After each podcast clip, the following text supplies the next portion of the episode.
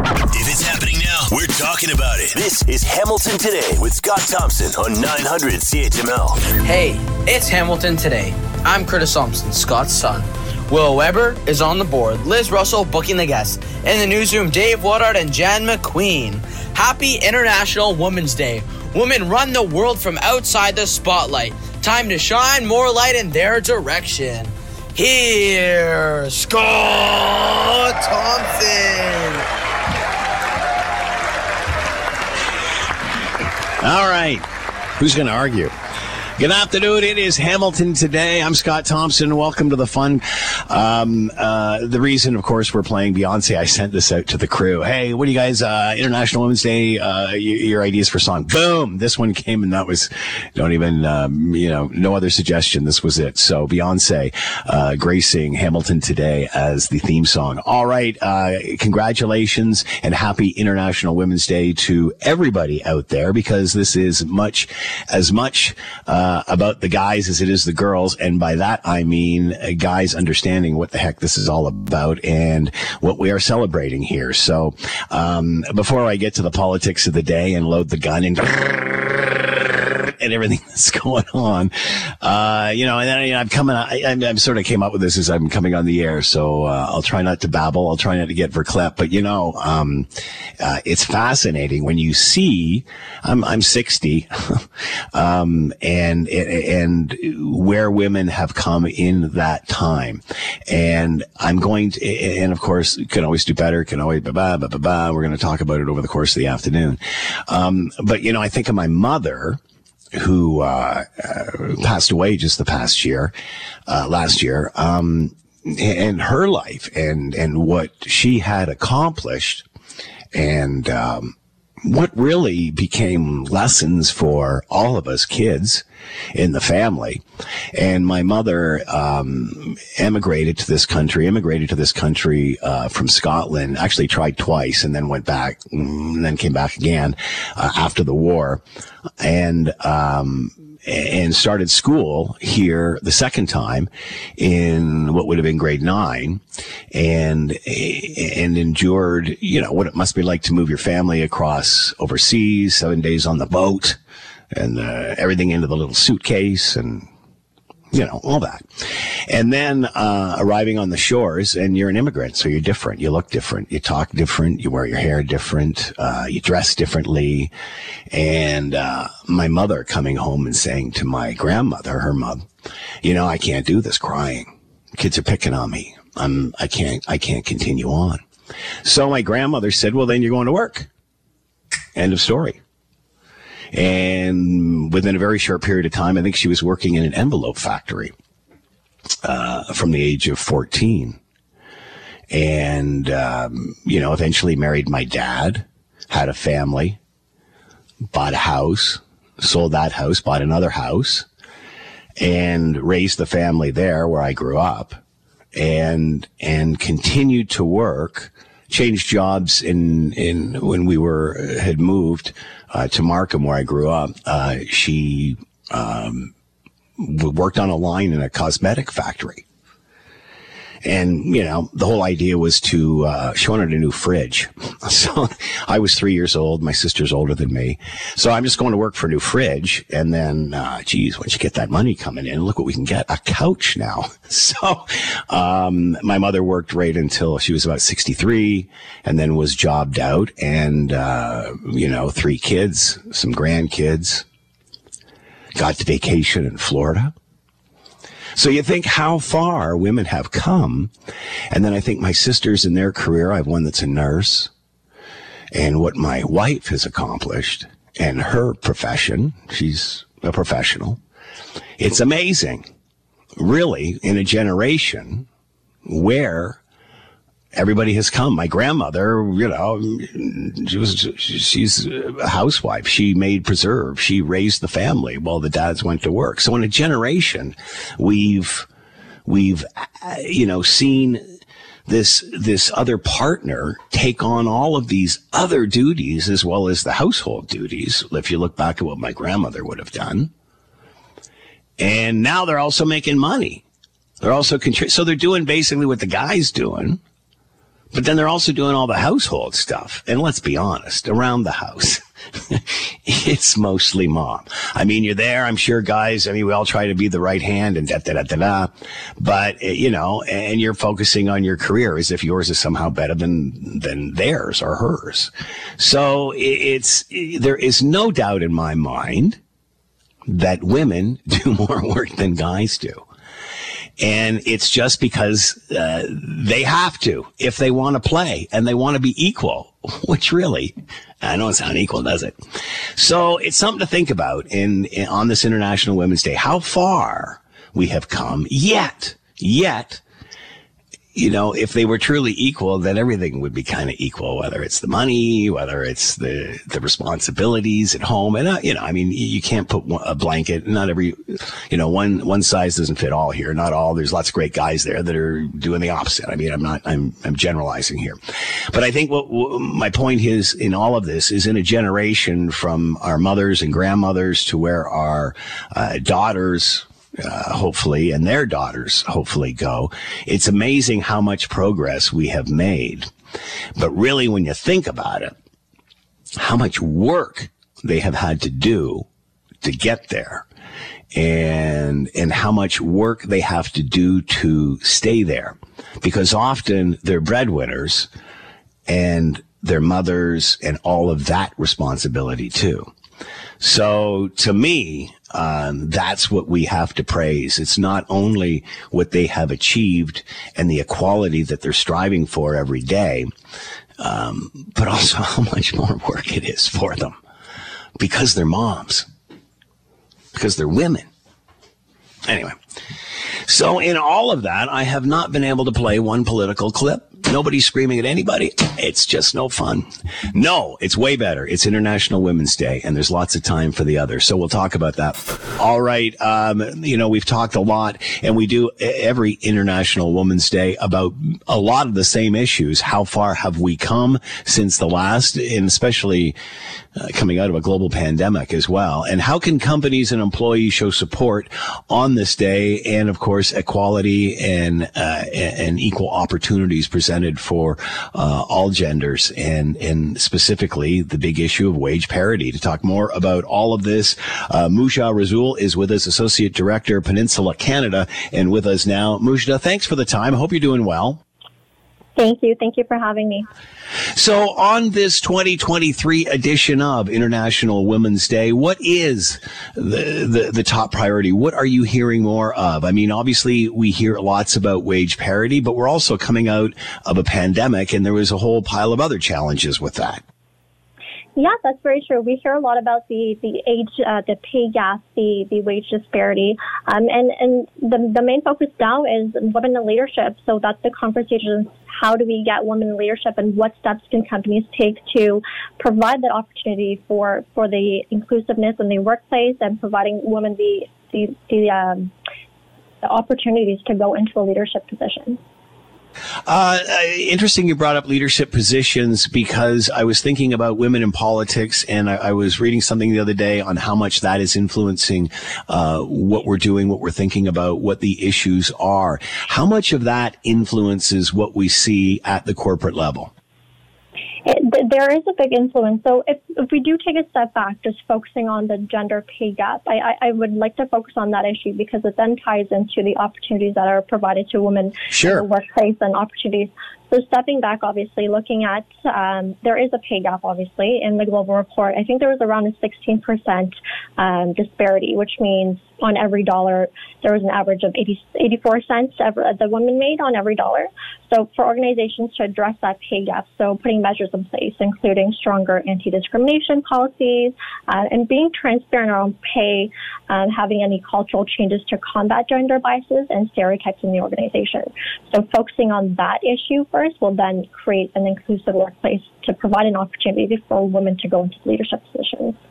So we hear a lot about wage parity, and everybody just assumes that it's two people, uh, one male, one female, exactly the same position, exactly the same qualifications, exactly the same education, what have you, experience level, but the male is being paid more than the female. Is it that, or is it the amount of time and and issues that women have to go through if, for example, they decide to have a family and then come back into uh, uh, the workforce such? Much? Is it both? Is it which one is it? Is it, or is it a combination of the two? I would say it's a combination of the two. So if you're looking at just getting a new job, so if we're looking at that experience alone, I feel like if you focus on uh, giving uh, the job to a male, they'd actually come in and negotiate their salaries. Where a female typically would just accept the role and be like, okay, I'm happy with the role and I'm going to accept it. That in itself creates the first instance of a pay pay disparity. So mm-hmm. it's really important for organizations to put pay bands in place so that even if someone comes in and negotiates or doesn't negotiate, you're not that far off from each other. So it could be a combination of both. It's yes, a male and female might have the same experience, same education, but it's that negotiation steps where the male would typically do would, in my experience, I've had that, and the, the individual female coming into the role, not necessarily having that experience to do that negotiation. So she, oh, so uh, you, uh, males just have the, the negotiation savvy or more so of that. I don't want to stereotype here, but that's basically what you're saying. But aren't you also saying that as a result of this, males are more expensive? It's funny to say that, but I think it's more of the um, the opportunities. I typically, in my experience, for roles I had I have offered, um, the individual coming in will negotiate. So I'm not saying males are more expensive, but as an organization, you can actually put a band in place so that doesn't happen. And and and what is the best way to do that? How how do you start that process? It's pretty simple. So typically you would want to go and complete a market analysis just to see, okay, for this position that I'm offering, what would be the typical salary? There's obviously going to be a minimum salary requirement and then a maximum. An organization would want to offer the median, so something in the middle. So when somebody comes in, you would offer the range, um, right. and you wouldn't want to make the median too far off from the maximum.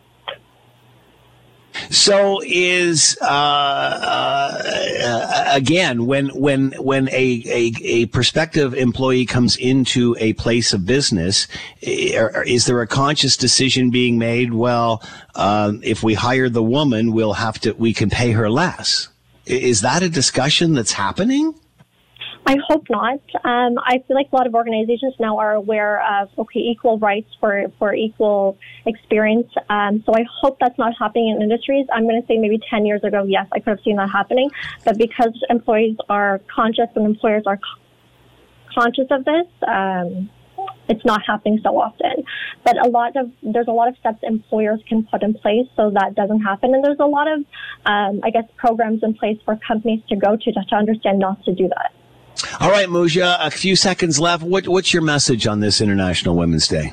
My message would be just developing and implementing policies and practices for organizations to, to have gender equality and equity in the, the workplace and to not discriminate. So having discrimination, anti-discrimination policies and pay transparency and offer your staff and offer everybody an equal opportunity to become uh, best workers they can, provide them with leadership opportunity, opportunities and training opportunities as well. Muja Rasul with us, Associate Director, Peninsula Canada, giving us a uh, company corporate perspective of International Women's Day. Muja, thanks so much for the time and insight. Much appreciated. Be well. Thank you so much for having me. You're listening to the Hamilton Today podcast from 900 CHML. You know, this is probably going to sound bad. that should be a red flag, Scott, that you should probably stop talking. Uh, uh, but seriously, think about this. I cannot think of a better way, or, or certainly one of the great ways. Let me put it that way. One of the great ways to celebrate International Women's Day would be to have a beer. Huh? Who is in? Come on. Uh, all right, now I'll tell you the rest of the story. Uh, Lakehead Beer Company, Dawson Trail Craft Brewery, Sleeping Giant Brewing Company, along uh, with Canada uh, Canada Malting, have uh, created a pomegranate rye pale brew called Better Together. Uh, why is this a deal? Because these are all women at breweries in Thunder Bay, Ontario, who are toasting International Women's Day today with this own special crafted brew. To talk more about it, Ashley Watt, head brewer. Dawson Trail Creek Brewery, and with us now. Ashley, thanks for the time. I hope you're well. Hi, how's it going? Thanks for having me. Thanks for being here. Like, is it wrong to say we need to have a beer on International Women's Day to celebrate? I mean, we're in, aren't we? This is great. I mean, that's how I'm celebrating it, so I agree. this is an absolutely incredible idea. How did you come up with this? Where did all this all this start? You know, uh, it started with uh, having a beer with an, another girl that works at Canada Malting. She used to be a brewer herself. And uh, she was saying how great of an idea it would be to try and get everyone together and do a beer together for International Women's Day. So it was pretty last minute us planning it, but uh, we threw it together pretty well. And yeah, so we invited all the local breweries to come out for the day and brew a beer together. And yeah, today we're releasing it. So what was it like to what was it like to work with all those other breweries? Was it all women? Was it a mixed bag? What was it like? Uh, it was mostly women. Uh, Lakehead uh, Beer Company, great guys. Uh, they had their female staff come down and help out, um, but they were so gracious to host us for the day. Uh, and so we did the beer there. But it was about 20 women, all mixed from uh, Dawson Trail Craft Brewery, Sleeping Giant, Lakehead, and Canada Malting. So it was a really good turnout. And so, how long had you been working on this? And today it's officially um, uh, on sale, I guess. Or uh, how, how long did this whole project take? Oh, well, we started thinking about it maybe end of January, and then we brewed it wow. February 17th. Uh, and yeah, we packaged it yesterday, and it's on tap today at Lakehead Beer Company in Dawson Trail. So, yeah. So, tell us about the beer. What is it like? How did you come up with a recipe? Yeah, so uh, it's a pomegranate rye pale ale. So we use pomegranate juice concentrate.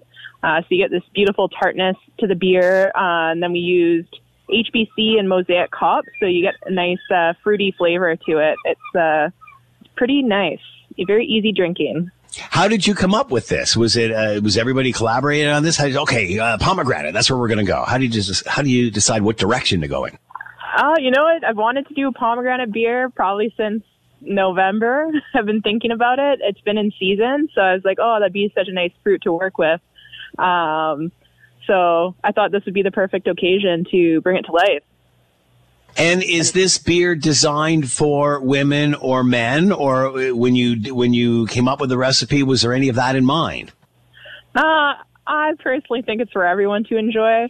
Yeah. Um, I'm very glad that all the women get uh, get to get together today and enjoy it. But uh, there's also a lot of men out there that love to appreciate us, and we want them to enjoy it too. So everyone's invited today. Everybody gets to come out and enjoy it. So what happens today? Yeah.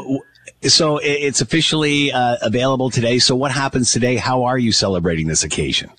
Yeah, so today uh, we tapped it at Dawson Trail at noon, and then Lakehead Beer Company opens at four o'clock, and uh, we're all getting together at Lakehead Beer Company, and um, one dollar per liter of the beer is going to the Elizabeth Fry Society in Thunder Bay, which is an awesome uh, group that supports uh, women are, in our community. So uh, we're going to have a table set up uh, asking for pay as you can uh, for extra donations on top of that. And they're going to give a little talk, and I'm probably going to give a little talk, and yeah, just all enjoy the beer together. So, um, was this? Tell me about International Women's Collaboration Brew Day. Is this all part of that initiative? Yeah, so that's um, an international kind of event. Uh, everybody's either started brewing their beers already or they're brewing it today. And then they have a live map on their website where you can see everyone who's participating. So it's really awesome to see Thunder Bay on the map this year. Maybe people are realizing where Thunder Bay is now. so, so how much? Let's talk about that. Uh, how much support have you received? What's the response been like? What's the publicity been like? It's been pretty crazy, you know, like CBC Thunder Bay covered it um, on the Brew Day, and they released an article uh, yesterday. And all of a sudden, started getting uh, messages from all my friends like across the country that they saw it. So it's pretty uh, surreal to think uh, how widespread it is. It's nice that uh, people are getting to hear about it. So when you came up, or when you all gathered and came up with this idea, was this part of the International Women's Collaboration Brew Day, or does this just all tie in nicely, or did you was that just something you the the, the one common denominator in all of this, or did you see this this day and think, you know what, we got to get involved in this too? You know, I've always wanted to participate in the International Women's Collaboration Brew Day, and uh, with the pandemic happening, like it wasn't quite right to get everyone together in a big group. So this year was the perfect year to invite everyone out uh, to come together and do it. And just lined up perfectly um, to release it on International Women's Day. Um, but it was just nice to get all the different breweries in Thunder Bay and the women that work there together and get to learn a little bit about all their different positions as well as Canada Malting. So it was uh, it all lined up perfect to be released for International Women's Day. That is very cool. So why do you think, Ashley, this is the, getting the attention that it is?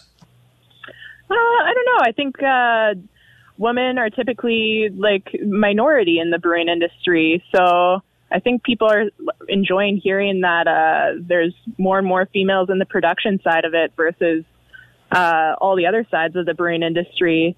So maybe people are enjoying the fact that there's a couple female brewers in Thunder Bay. Um, but I don't know. I think it's really cool that uh, people are interested. I hope uh, more breweries in Canada participate next year. Is there a stigma that beer is a guy thing?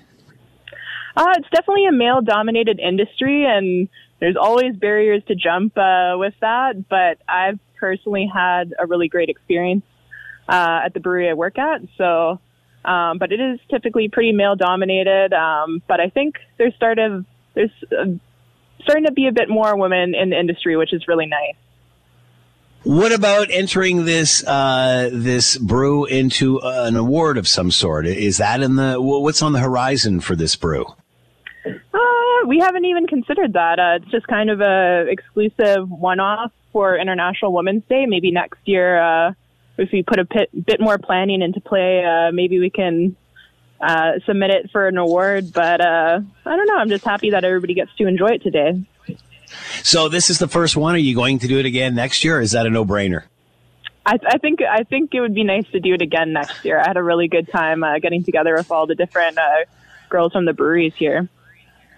All right, Ashley Watt with us, head brewer of da- uh, Dawson Trail Creek Brewery, and uh, along with uh, the other breweries up in the Thunder Bay area, uh, getting together and, and putting this together, the Lakehead Beer Company and Sleeping Giant Brewing Company, as well as Canada Malting. Boy, congratulations. What a great idea. And it's great to see you getting so, mu- so much mileage out of it, uh, Ashley. And maybe we'll chat again next year. Good luck.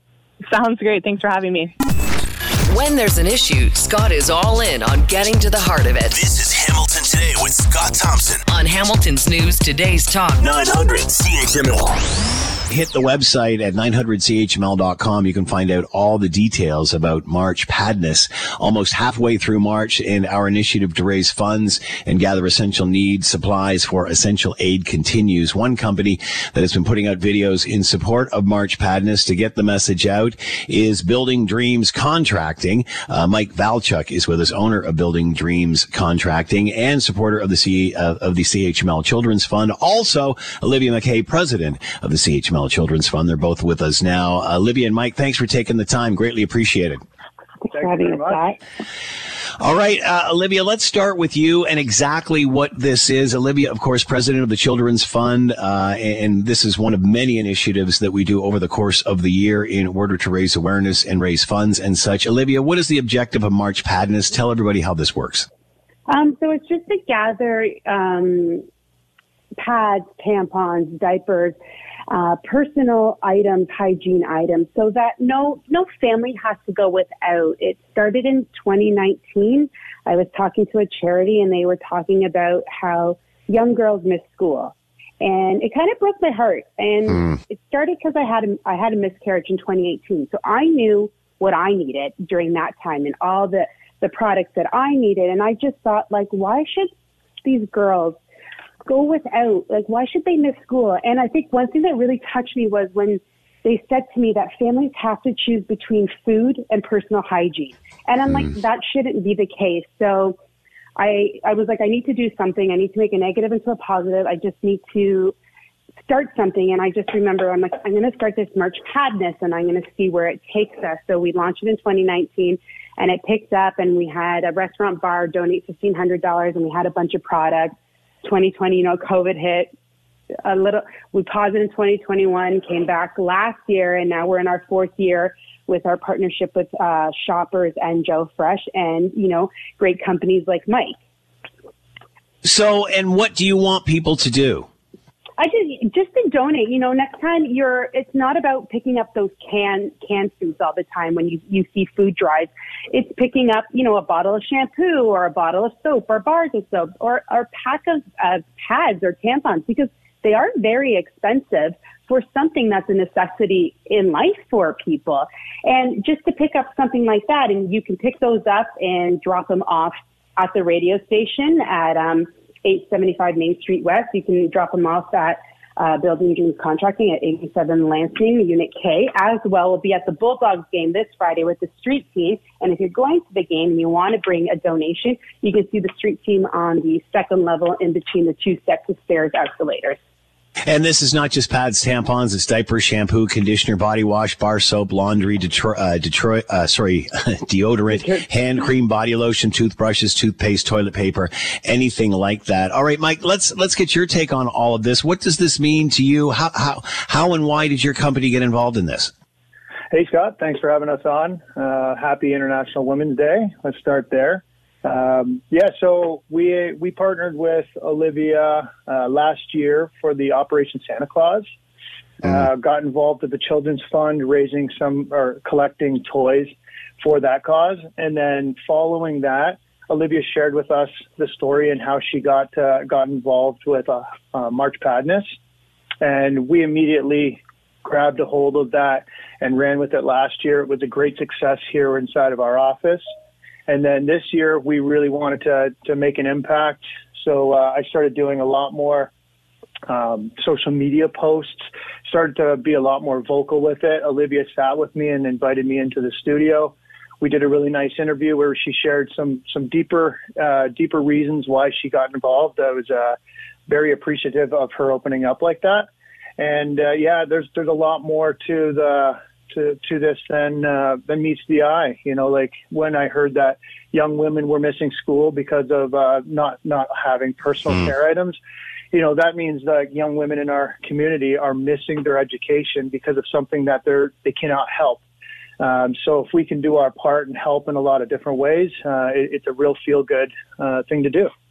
Wow, thanks for contributing. And again, this this all goes back to the, the CHML Children's Fund and, and how many people are involved. Uh, how what about your employees and your clients? How are they reacting to this and your involvement in it? Everybody's really grabbed a hold of it since uh, since I posted uh, yesterday, kind of like uh, just a reminder that we're being involved. Everybody jumped on their social media platforms. They shared the message even further and uh, even more than we did last year. The out the outreach has been insane. Uh, we've had a lot of different people emailing, texting, uh, DMing us throughout social media. They've been seeing really big impacts within their network of people. Uh, the door keeps flying open, and we're we're getting large stacks of donations coming in. Uh, and, and of course, if it hasn't already been stated, that you know the the the fact that we can text in, I believe it was uh, at three eight three three three uh, that $10 will be taken off of your bill and donated directly to essential aid.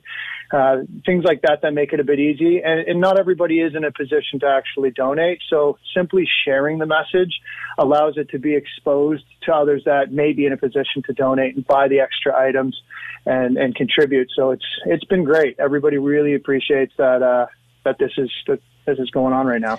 And of course, this all continues. Uh, donations accepted up until March 31st. And if you'd like to text, you can do- uh, text donate to 30333. That's 30333 and make yourself a $10 uh, donation there. And we thank you very much for uh, all of that. Mike Valchuk with us, owner of Building Dreams Contracting and supporter of the CHML Children's Fund. Olivia McKay, president of the Children's Fund and creator of March Padness. Olivia, incredible initiative. Good for you. Congratulations. Keep up the great work. Thank you so much, Scott.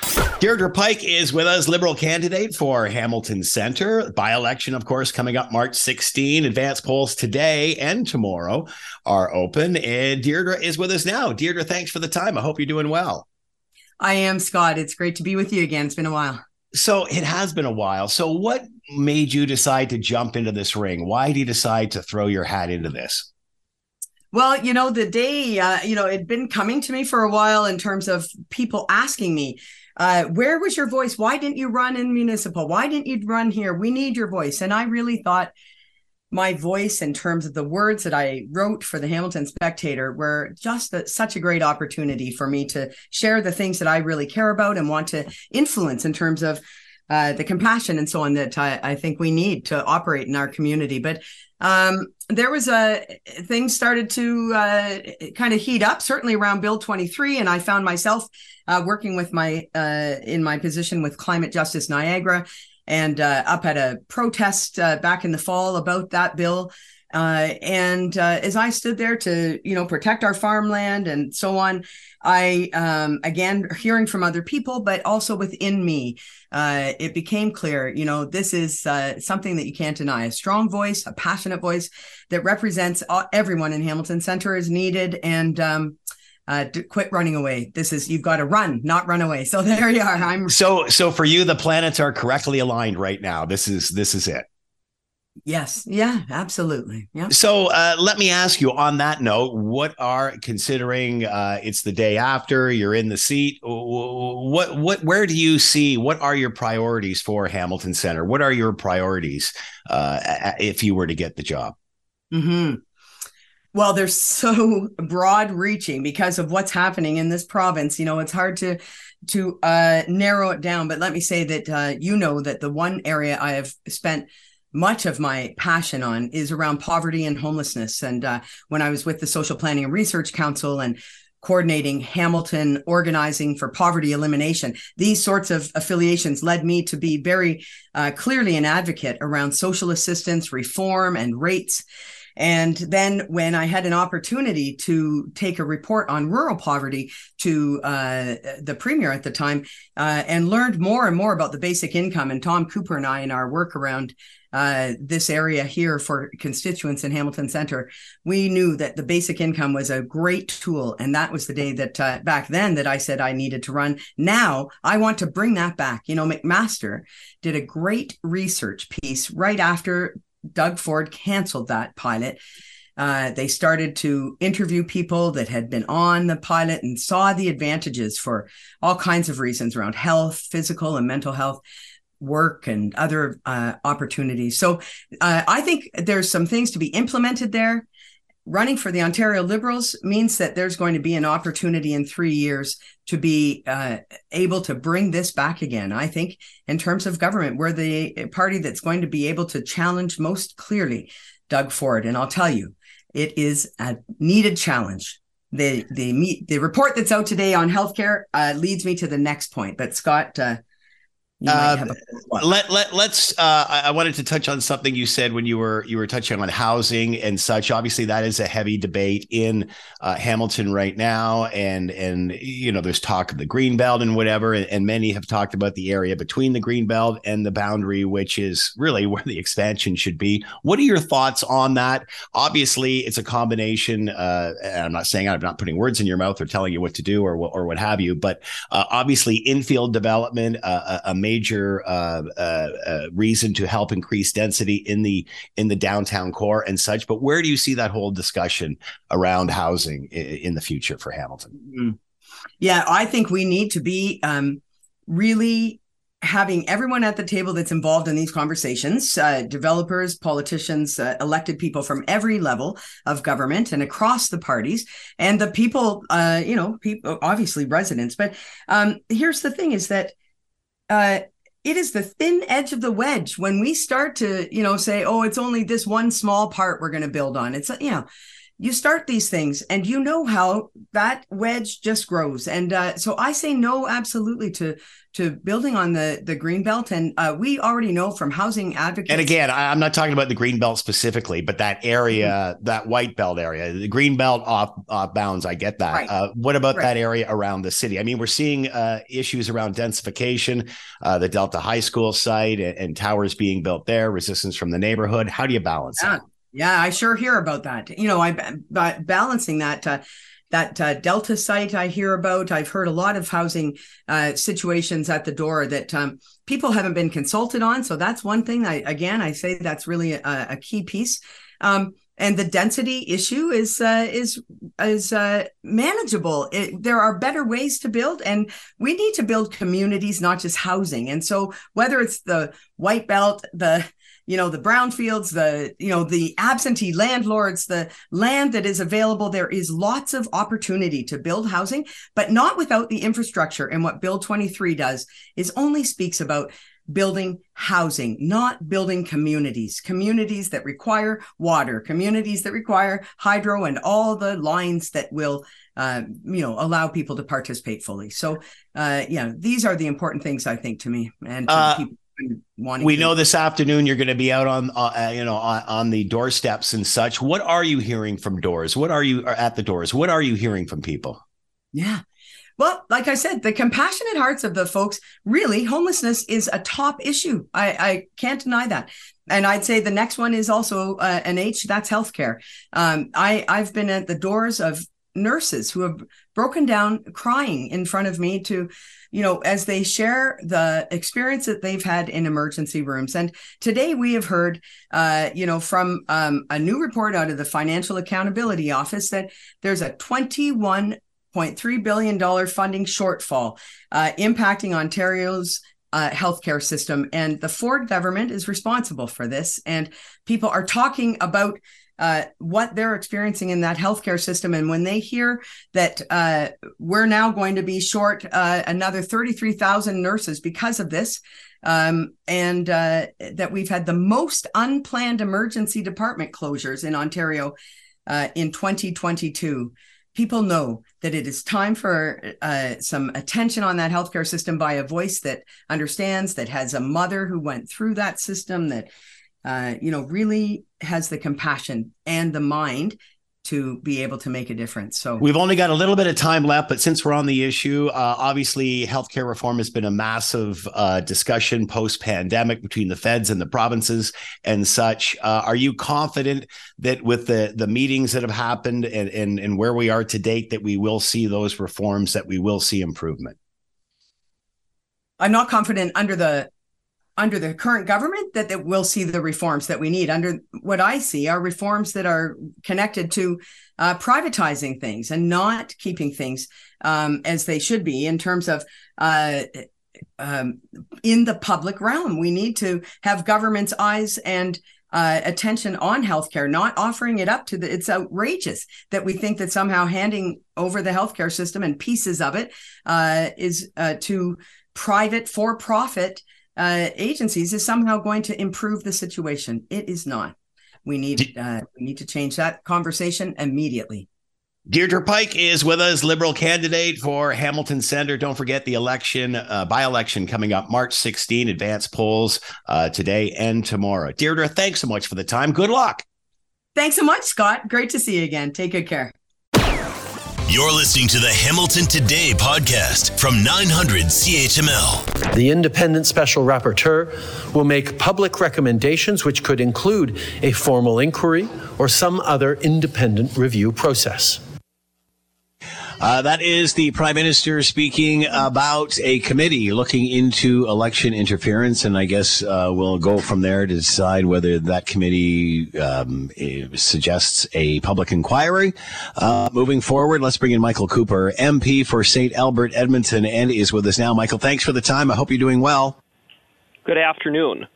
So, Michael, uh, obviously, we're hearing reports today of two more high level national security memos, uh, again, talking about China covertly funding Canadian election uh, candidates. This is you know, obviously twice we're looking at here. Obviously, this problem is not going away. It continues to uh, to uh, present itself to the Prime Minister. W- what is going to happen next? Where does this go from here? The key question is what did the Prime Minister know? When did he know about it? And why did he fail to act? Uh, the Prime Minister has been anything but forthcoming. Uh, he refuses to answer uh, the most basic questions. Uh, you cited uh, a PCO uh, document, a memo, that re- re- that indicated that there was a funneling of money two candidates through Beijing's proxies. The prime minister had to have seen that memo, and yet he continually states that he wasn't briefed about candidates receiving money from Beijing. How is that possible? Uh, likewise, the prime minister refuses to uh, answer questions about who in his office, in the PMO, was briefed by CSIS uh, about a liberal candidate and now liberal MP uh, who had been assisted by Beijing's Toronto consulate to win his nomination campaign. Uh, what we have is a prime minister uh, who uh, knew, who turned a blind eye to Beijing's interference, and is now trying to cover it up. Where does it go? Well, what where it should go uh, is with the launching of a public inquiry, but the Prime Minister has shut that down. Likewise, our committee, the Procedure and House Affairs Committee, that I'm a member of, uh, is trying to get to the bottom of this interference in not not one but two elections under Justin Trudeau's watch. And what has happened is the Liberals have impeded the work of the committee. Uh, for example, yesterday I put forward a motion to call Katie Telford to appear before committee, the Prime Minister's Chief of Staff, who is a critical witness to getting to the bottom of what the Prime Minister knows. And uh, instead of debating the motion, instead of voting on the motion, the Liberals wasted three time, three hours of the committee's time filibustering. And then uh, when we, uh, after the meeting was suspended for a, a period to so members could attend question period, when opposition MPs showed up to return to business, the Liberal MPs didn't show up and didn't therefore we didn't have a quorum and therefore the committee uh, was shut down. I mean these are the tactics of a government that is trying to cover up the truth. So, uh, will your questions be answered by these committees as opposed to a public inquirer, inquiry? Is this about preventing this from happening again, or will we actually find out how we got to where we are twice? Well, we need to get to the bottom of what happened in two elections, and both a public inquiry and continued hearings at the Procedure and House Affairs Committee are important. A public inquiry will take some time. Uh, it needs to happen. But at the same time, we need answers now in public, and the forum to do that is at a parliamentary committee. Uh, which the Liberals are working actively, no doubt at the direction of the Prime Minister, to block and impede. Uh, what the Prime Minister has proposed, consistent with his attempt to cover up and bury the truth, uh, is to uh, have this go to a secret committee, the NSICOP committee, uh, which is not a committee of parliament, but doesn't have parliamentary powers, but doesn't have the same ability to compel witnesses and uh, documents that parliamentary committees have, uh, that sees secret evidence that writes secret conclusions that are then redacted by the PMO. In other words, the Prime Minister gets a veto uh, and decides as to what is made public by any report of NSICOP. And of course, this is the same Prime Minister who has so many questions to uh, answer about what he knew and why he failed to act with respect to Beijing's interference. The Prime Minister is in a conflict. Uh, we, have certainly heard that, uh, and you mentioned this, uh, Michael, that the length of time a public inquiry would take, but also security issues come into play as well. And I guess my question is, can we not find out about potential uh, election or uh, Chinese Communist Party interference in Canadian life, whatever the angle is? Can we not get to bottom of that without exposing deep, dark secrets? Can we not ask these questions and get answers without endangering national security? Well, absolutely. I mean, it's just incredible the Prime Minister would hide behind national security on basic questions such as was he briefed or was his staff briefed, and who amongst his staff were briefed about a Liberal candidate who was assisted by Beijing's Toronto consulate? Surely answering that question doesn't imperil national security. The Prime Minister isn't interested in protecting national security. He's interested in protecting himself by covering up the truth. And I should add that the advice the Prime Minister received from CSIS is to provide transparency and sunlight and to make foreign interference public. And the Prime Minister has done the opposite of that up until now.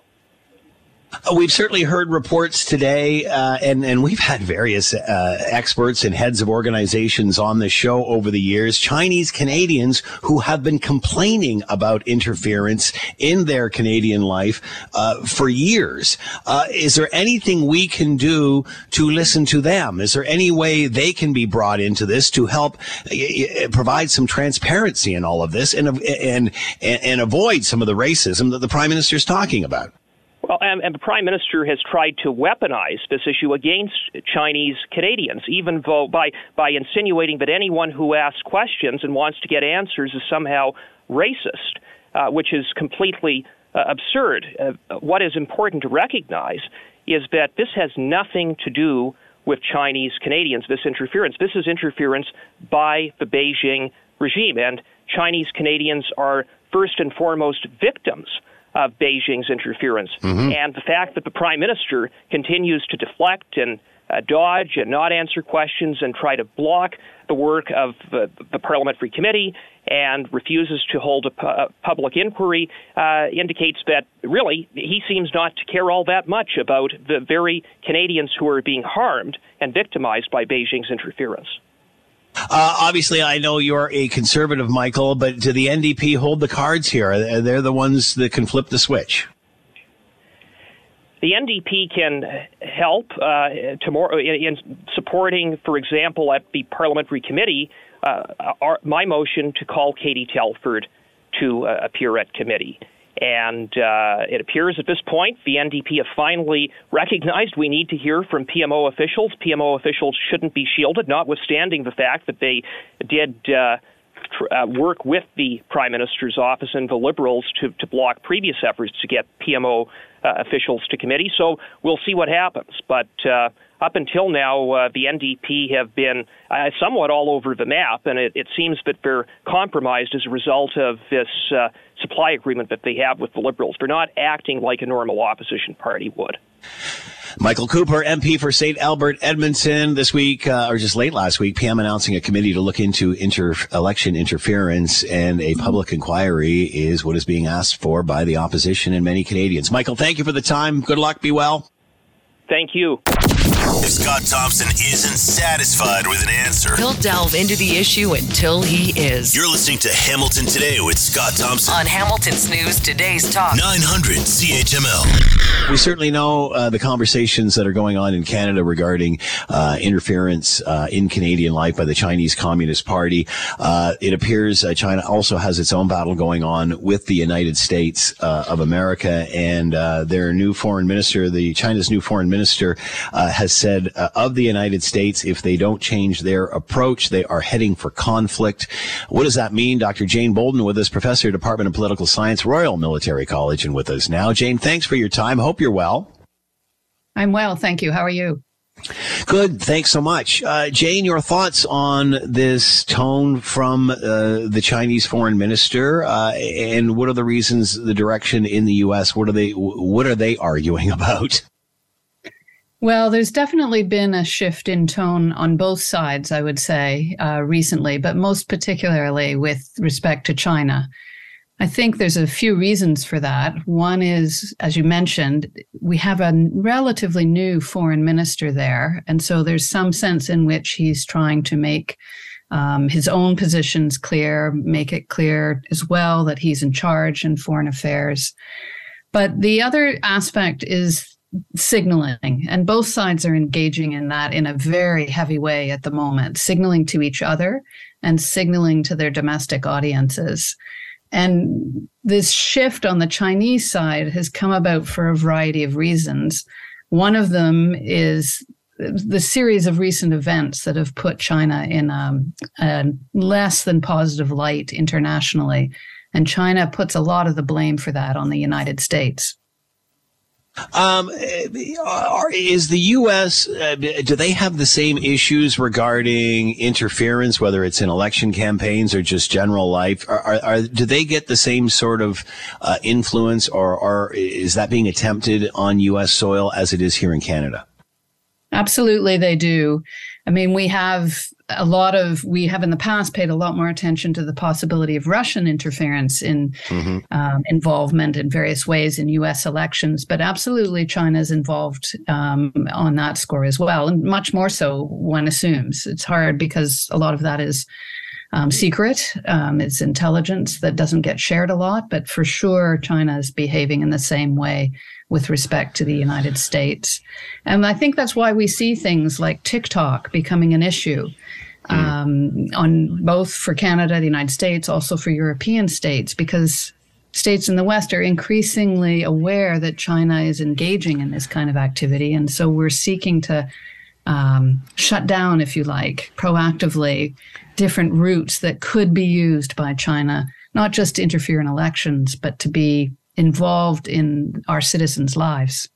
Are you surprised China is still taking this position in a post COVID 19 world? And by that, I mean, you know, whether you debate whether it was a lab or a wet food market or what have you, we know how this started. We know how each part of the world uh, tried to control it and what they did in, in vaccination and such. Many thought that China owed the world some sort of explanation, some sort of apology for literally bringing the world to a standstill for, for a couple of years. Are you surprised? They're continuing to take this kind of position considering what everybody's been through? Yeah, it's an interesting question. I'm I'm not surprised at one level because there, you know, the Chinese approach is very much one of wanting to maintain a certain image and to but isn't that image isn't that isn't that to, image gone though jane like sorry to interrupt but isn't that isn't that image blown to smithereens in a post-pandemic world um, you would think it might be, but from their perspective, it isn't. Um, and I think it's also why they're so upset about the weather balloon and why they are um, picking up on other issues like that, that all in some ways are less substantive. Well, the weather balloon is very substantive, but they relate to the question of China's image internationally. Um, and I think it's why they're playing the Russian situation so closely um, so carefully as well. Um, China wants to be a leader in the international environment. And I know that seems counterintuitive because of what you've just said, right? It seems mm-hmm. it didn't behave responsibly with respect to the pandemic. A lot of people, as you mentioned, really believe that. But they don't see it that way. And they do want to be um, seen as a responsible leader in the international system. And so they're pushing back against all these things that are portraying them in a light that detracts from that image. Is this a blast of reality, uh, no matter which side of this discussion you're you're talking from, whether it's theirs or or the side of democracy? I mean, is this a blast of reality of how the world is looking at everyone? I think there's an element of that for sure. And, you know, there's a lot of people. I know that, you know, one of the starts to this story was the idea of the statement that we may be heading towards conflict. And I think there are some people who think that's inevitable. I don't myself, but I think the reality is we're entering into, um, we're in and possibly deepening into a period where that is how states are looking at each other. There is an increasing divide and uncertainty and mistrust. Um, and it's probably that is probably going to last for a while yet. Dr. Jane Boulden with us, professor, Department of Political Science, Royal Military College. Fascinating discussion, Jane. Thanks so much for the time. Be well. You as well. Thank you very much for having me. You're listening to the Hamilton Today podcast from 900 CHML. All right, today um, you might have heard a collective sigh of relief right across the country as the Bank of Canada decided to put a hold on its uh, continuing, uh, I don't know how many consecutive, seven consecutive rates uh, hikes in a row, I believe it is. Don will uh, tell us what that is all about. Uh, but now holding it steady at 4.5%, so no interest rate hike by the Bank of Canada uh, today. Let's bring in Don Fox, Executive Financial Consultant, Fox Group, IG Private Wealth Management, and of course you can hear planning your financial future every Saturday morning with us at 8 a.m. Don is with us now. Don, thanks for the time. I hope you're well. Yeah, doing well, Scott. Good to hear from you. So, uh, after this announcement was made, did you hear a collective sigh of relief right across the country? I mean, people must be uh, a little relieved it's funny. It's it's it's now that uh, interest rates don't go up is great news. Um, it used to be that you know if they yeah. went down, it was great news. So yes, we've had quite the uptick in interest rates over the last bit. Um, to be exact, it was 2.45 percent was the prime lending rate a year ago, and now it's 6.7. So that's a four and a quarter percent increase over the last year. And I know it's kind of like death by a thousand paper cuts too. It's been slowly, and, and I say slowly, like half a percent, a percent, and it's got to this stage that, yeah, it's it's a, a big increase, but it's working. Um, inflation has slowly tapered off, and inflation was at eight, uh, just uh, tipped over eight percent back uh, a while back. Uh, I think it was about four or five months ago, and now it's down to about five point nine percent. So they're they're it's taking its toll, and that's I guess why they did not increase interest rates anymore. Uh, obviously, uh, as you mentioned, uh, consecutive rate hikes in a row. This went up very, very quickly, which is why, or maybe, it, well, obviously, it's why uh, you're you're hearing of people feeling the pinch and such. But as you mentioned, um, at least the one bright light here is it's doing what it was supposed to do, no matter how painful it is for everyone else. Yeah, and I guess it's that balancing act of not hurting the economy too much. They don't want to necessarily put it into a recession, but the same token, they don't want to have these ever increasing inflation rates, which do a lot of damage to the economy. It erodes everybody's purchasing power. In fact, you know, if your wages on average went up about five and a half percent in the last year, well, inflation was high as eight percent. So people were not keeping up with their inflation. So literally their lifestyle was dropping. And so the order the best way to combat that is to increase interest rates again little pain hopefully for bigger gain. And that's kind of what's going on at this stage. Uh, as you mentioned, and you have said in the past, when once they start doing this, which is hence all of the increases in a row, it takes a while for this to actually work its way through. Are you confident that? Well, I, I know you don't have a crystal ball. Well, I know you do have a crystal ball, but you don't use it. Um, so, um, uh, do you anticipate that? Because um, they have been saying, you know, this is just a temporary thing. If they got to go up again, they're going to go up. But do you think it has done what it was supposed to do enough that we can hopefully relax? And I know this is just a prediction. That's a that's a tough question, as you know, Scott. And it's Canada. It seems to be working. It's the U.S. that actually we're looking over to our big brother down south and saying, hmm, they're still talking about increasing interest rates and perhaps even going as high as a half percent increase. And you're watching our Canadian dollar drop be- because of that. And it's now at a four month low. Because if their interest rates are higher, it it means more people say, I'll just invest my money in their bonds because right. their bonds are paying a higher price or higher interest rate. So I guess from a for exporters in Canada, that's a great thing. Now that'll mean people can buy our goods cheaper because our dollar is cheaper than the US dollar in comparison. So there's more than one thing moving at a time here. But if we just looked at our country in exclusion to everybody else, this is yes, it's working. But we have to play the overall global game at the same time, which is tricky. So, what does it say, Don, that the U.S. is going up at this point, uh, still going up at this point? What's the difference in the two scenarios? They are still spending lots of money, I guess. they, yeah. had, they had more money to spend, and it, it seemed that the wealthier people were still not changing their lifestyle. Maybe they had excess money, and they were, and that debt didn't really matter to them as much. Whereas you know, we have a more of a middle class situation in Canada, and debt has a bigger a bigger role to play. And all these mortgages, um, particularly variable rate mortgages, line of credits that constantly were ticking up. And basically, in a nutshell, for every hundred thousand dollars of debt a Canadian has had in the last year, it is now costing them three hundred and seventy-five dollars per month more now mm. than hmm. it did a year ago, and that's after tax money. So that's a lot of money. So if again multiply that hundred thousand by how much debt you know the listeners may have. That's how. And again, I don't have to tell the listeners because they're probably feeling it as we speak. You know, we talked, uh, we've talked in your show for 20 years when interest rates went down this low. And I remember for the first five years, it was, oh, that's only temporary. and then after that, it was, oh, okay, maybe this is the norm. So we've seen a 20 year run of this. Is, is it over? is it safe to say, uh, yeah, we reality has caught up with us? I, I, there's a lot of predictions saying it's it will start to drop, and you're starting to see, as I mentioned, from eight yeah. percent down to just under six. They're talking about even going down to as low as say four percent by the end of the year, and it takes about eight months to a year for these increase in interest rates to work its way through the economy where people start spending less money, which creates less demand for goods, which then therefore the prices stop going up as fast or even actually start reversing themselves in a perfect scenario.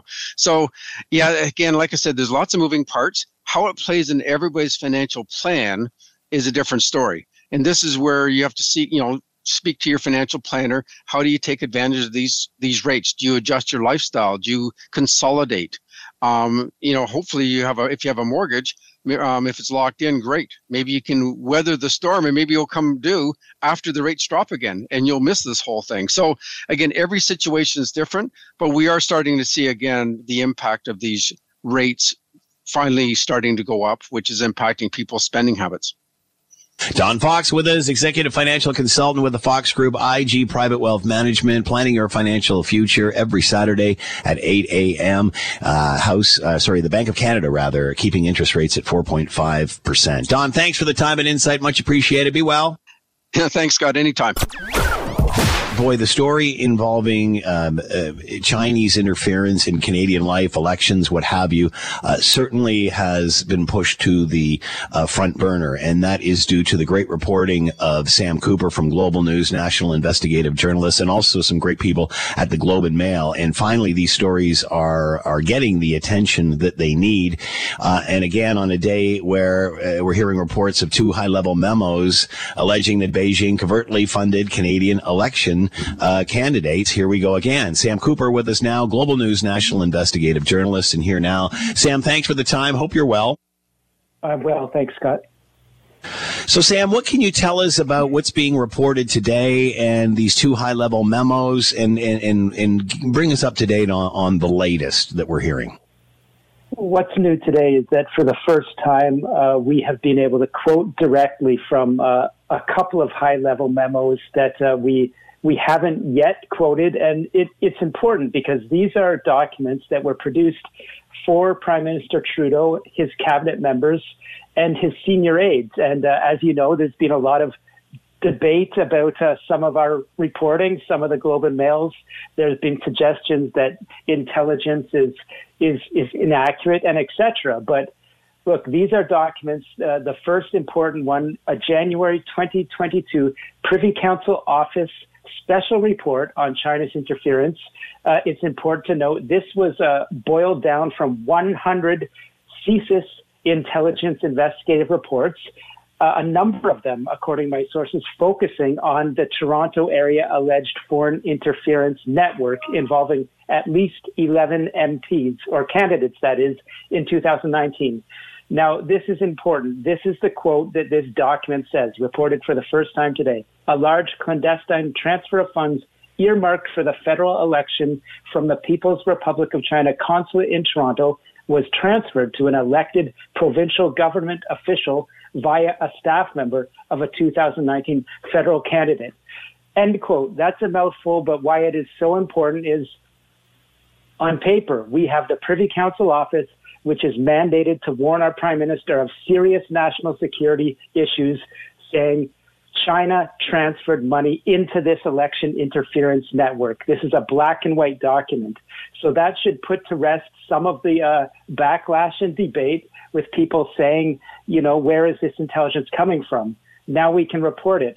Uh, another very important high level document was uh, tabled for Prime Minister Trudeau two months before the 2019 election. Now, uh, this is from the National Security Intelligence Panel, a bipartisan panel started by Mr. Trudeau in 2017 to report uh, on very sensitive documents to boil down again national security issues. And so uh, we have confirmed this time, the Prime Minister's office confirmed he received this very special report. Uh, and now, what's important here is that for the very first time, we can report from my view of the unredacted document, which says that uh, that again, clandest- foreign governments clandestinely transfer funds to favored political candidates. And so, again, it, it's so important to stress Prime Minister Trudeau, his office have confirmed they received this document. So it puts to rest some of that uh, those questions about what the government knew about allegations of clandestine transfers before and after the 2019 election. Sam, what does this say that it happened twice, two different elections? I mean, one's bad enough. How come it wasn't caught then? Why two? That, that I, I, believe that's one of the most important questions that that our government needs to answer now.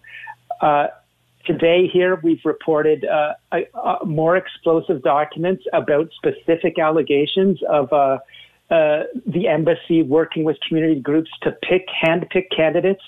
A, uh, a commercial consul from the Chinese consulate urging Chinese businesses to donate to uh, Canadian candidates through ac- acquired companies in Canada that China has bought.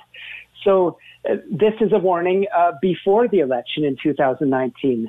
We've reported about a warning way back in 2017, a memo created at the request of the Prime Minister's Chief of Staff that said China is funding candidates. We've reported in February 2020 a Privy Council Office intelligence memo said uh, this funding of candidates by uh, Beijing is happening in Toronto, and it was predicted to get worse in future elections. So, back to your question, why why has nothing happened? I believe that that is the question that our prime minister hasn't answered. Because again, uh, I don't want to get into how many different bodies are involved in the reporting, but this is very important. Mm. The National Security Panel of Parliamentarians that warned the prime minister before the 2019 election, as I've just said, about China's funding of candidates is the very same panel the prime minister is asking to now look into yeah. election interference.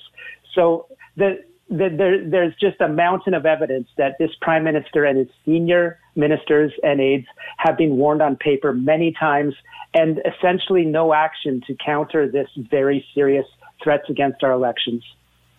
Um, you know, Sam, we've had uh, people from various organizations, uh, Chinese Canadian organizations, talking about this forever. You've been talking about it forever. Uh, there was a report today that Chinese Canadians have been saying the same thing for years. Why are we not doing more to listen to the plight of Chinese Canadians here who are being harassed?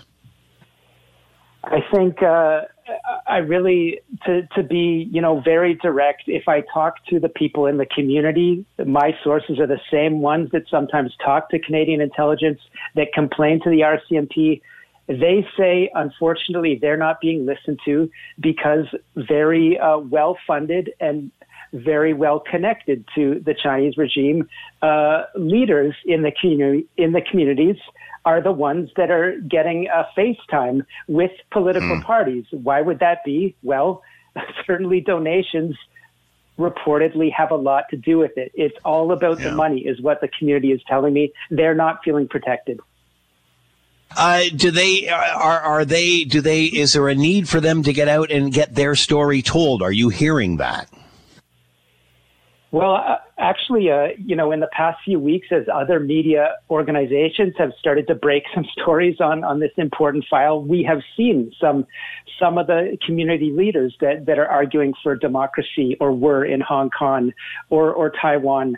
Uh, we've seen them on national news programs saying, hey, we have a voice and we've been screaming. Well, we've been arguing for attention for a long time, and it looks like finally they're they're starting to get uh, uh, you know, the airtime they deserve. Uh, getting, I'm all over the place here, but Sam, when I get you on, I want to fire all sorts of questions at you. Can we not get to the bottom of this? Find out all the questions that you're looking for answers to. Can we not do that without, uh without getting into secrets of national security, without exposing the farm? Can't we do that without exposing secrets? That that's a very good question. I mean, my first thought is uh, uh, of course, it, it, it is a, a crisis when uh, whistleblowers are going to reporters with sensitive documents.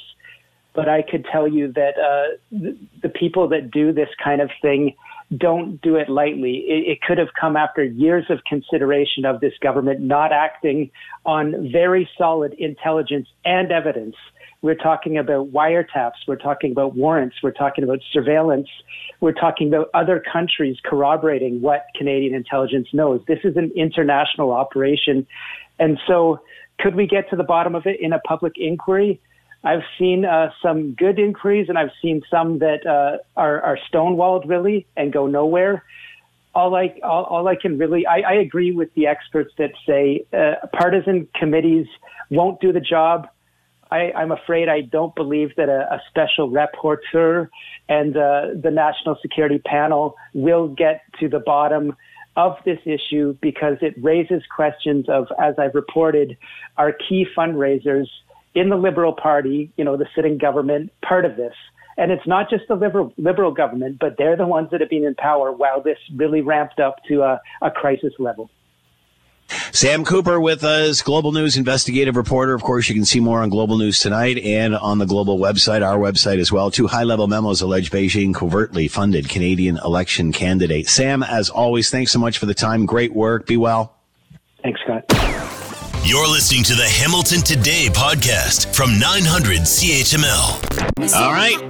You hear the meatloaf? You want to bring in Scott Radley, don't you? Uh, Scott Radley show coming up after the six o'clock news. You can read him in your Hamilton Spectator. He is with us now. Scott, thanks for the time. I hope you're doing well. I am doing well. And I've got to tell you, I saw the loaf at Copps Coliseum about 10 years ago.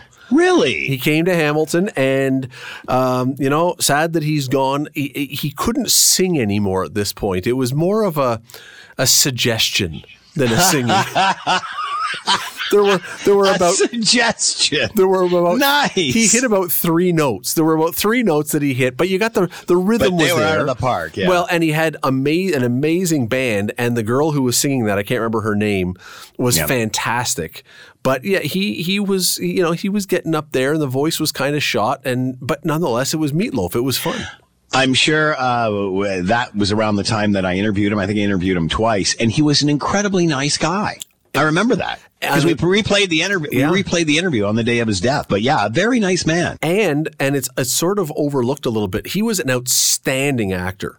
That's what he was. He was an he was an actor playing a uh, a rock star. That's yeah. what Meatloaf was. He yeah. was an amazing and and it's funny where you, he sort of pops up. You'll be watching a movie and you're not even really realizing, it. all of a sudden it's like yeah. that's that's wait that's that's Mr. Loaf.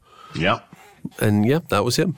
Don't ever ask him how he got you. He got that name. It's like, oh Jesus, again? You're kidding me? Football. I was a kid. Let's move on. Uh-huh. All right. So uh, Brantford is going to build a new arena. I shouldn't say that. They're talking about it. Uh, are you surprised to hear this? Um, no, I'm not. But gee whiz, uh, I don't even. I don't even think they're in the bus yet. And all of a sudden, we're talking about this. What are your thoughts? I know it's on your show tonight. Yeah, we got the mayor coming up on the show in a bit. Mayor of Brantford uh, on this one because last night I didn't know this was coming, and I think a lot of people were surprised. So last night, Brantford Council brings forward this motion to m- sort of move the sticks, and they voted unanimously to investigate what a new arena in Brantford would would cost, what it would take, where they could do it, all those kind of things. So we're going to be talking about this in a minute, but um, it's a boy, uh, yeah. This is this.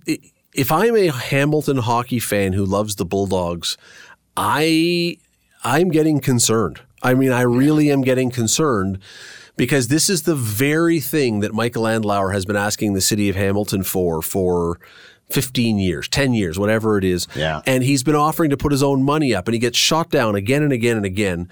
And then Brantford gets the first chance and boom, they are all over this. And you know what? I, I don't know that the Bulldogs are not coming back. I have no inside mm-hmm. knowledge of anything. But boy, this I mean, I got to call them going tomorrow. Um, boy, they are working hard to make it difficult for the Bulldogs to leave. Uh, that's my next point. How does this all get used as leverage for them? Because obviously the Bulldogs are in the driver's seat. Well, so the mayor last night in the council meeting, one of the things he said was, and it was a very, I think it's a true point, which is this whole thing doesn't even get a start unless there is huge support in Brantford for this team. Yeah. Yeah. And yet they've already sold 2,500 season tickets for all three years they are there, which is way more than are sold here. It means that they're going to only have to sell about 500 single game tickets per game to sell out every single game. Hmm. They're going to have the they're going to have the crowds. They're going to have the atmosphere. So there. they're all. Do they already know that they're going to be sold out for the next three years? Well, Like, n- most, not like exactly. 75%? Y- y- Well, yeah, they're they've got now more than seventy five percent. What's what's twenty five hundred out of three thousand?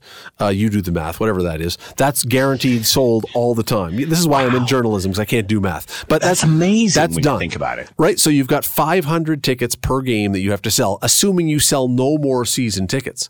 And with, I mean, the Bulldogs do one of the things they do really well is group sales and selling it to hockey associations and stuff. So uh, you, it is a reasonable expectation that for all intents and purposes, they are going to be sold out for three straight years.